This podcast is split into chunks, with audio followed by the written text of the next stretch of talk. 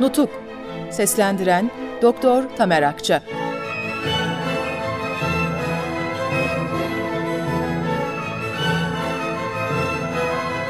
Yedinci Bölüm.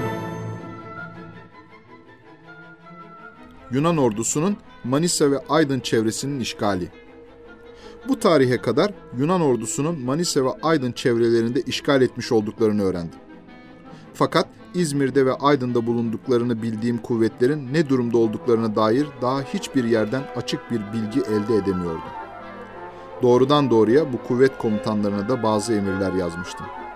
Nihayet 29 Haziran'da 56. Tümen Komutanı Bekir Sami Bey'in iki gün önceki tarihli bir şifreli telgrafını aldım.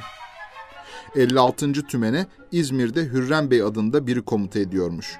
Bu zat ve İzmir'deki iki alayın kılıç artığı subaylarıyla birlikte hemen hepsi esir olmuşlar. Yunanlılar bunları gemilerle Mudanya'ya götürmüşler.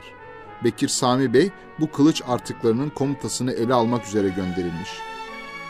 Bekir Sami Bey 27 Haziran 1919 tarihli telgrafında 22 Haziran 1919 tarihli iki emrimi ancak 27 Haziran'da Bursa'ya vardığında alabildiğini söylüyor.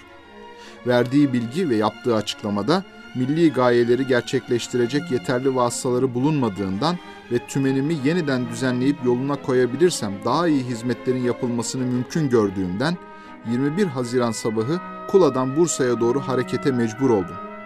Bununla birlikte ve birçok engele rağmen milli bir mücadelenin memleketin kurtarılması için kaçınılmaz olduğu düşüncesini her tarafa yaymayı başardım diyor. Düşüncelerime ve yaptıklarıma sarsılmaz inancı olduğunu bildiriyor. Bu konuda hemen görüşmelere başladığını, Çin'de bulunan 75. tümene de emir vermemi, kendisine de emir vermekte devam etmemi istiyordu. Bir hafta kadar Samsun'da ve 25 Mayıs'tan 12 Haziran'a kadar Havza'da kaldıktan sonra Amasya'ya gittim.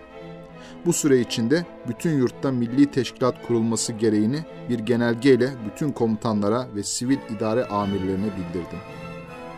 Dikkate değer bir noktadır ki İzmir'in onun arkasından da Manisa ve Aydın'ın işgaliyle yapılan saldırı ve zulümler hakkında millet daha aydınlanmamış, milli varlığa vurulan bu korkunç darbeye karşı açıktan açığa herhangi bir tepki ve şikayet gösterilmemişti.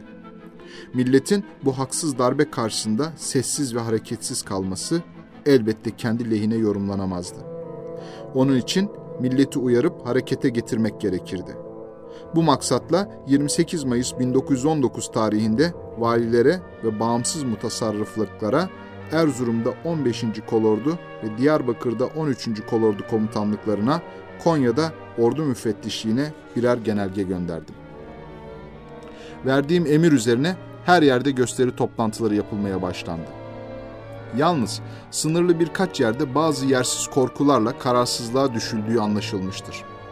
Örnek olarak 15. Kolordu Komutanı'nın Trabzon hakkında gönderdiği 9 Haziran 1919 tarihli şifreden miting sırasında Rumların uygunsuz davranışlarda bulunabilecekleri ve hiç yoktan bir olay çıkabileceği düşüncesiyle mitinge karar verilmişken bu kararın uygulanmadığı, mitingi düzenleyen kurulun toplantısında İstirati ve Polidis'in de hazır bulunduğu anlaşılıyordu.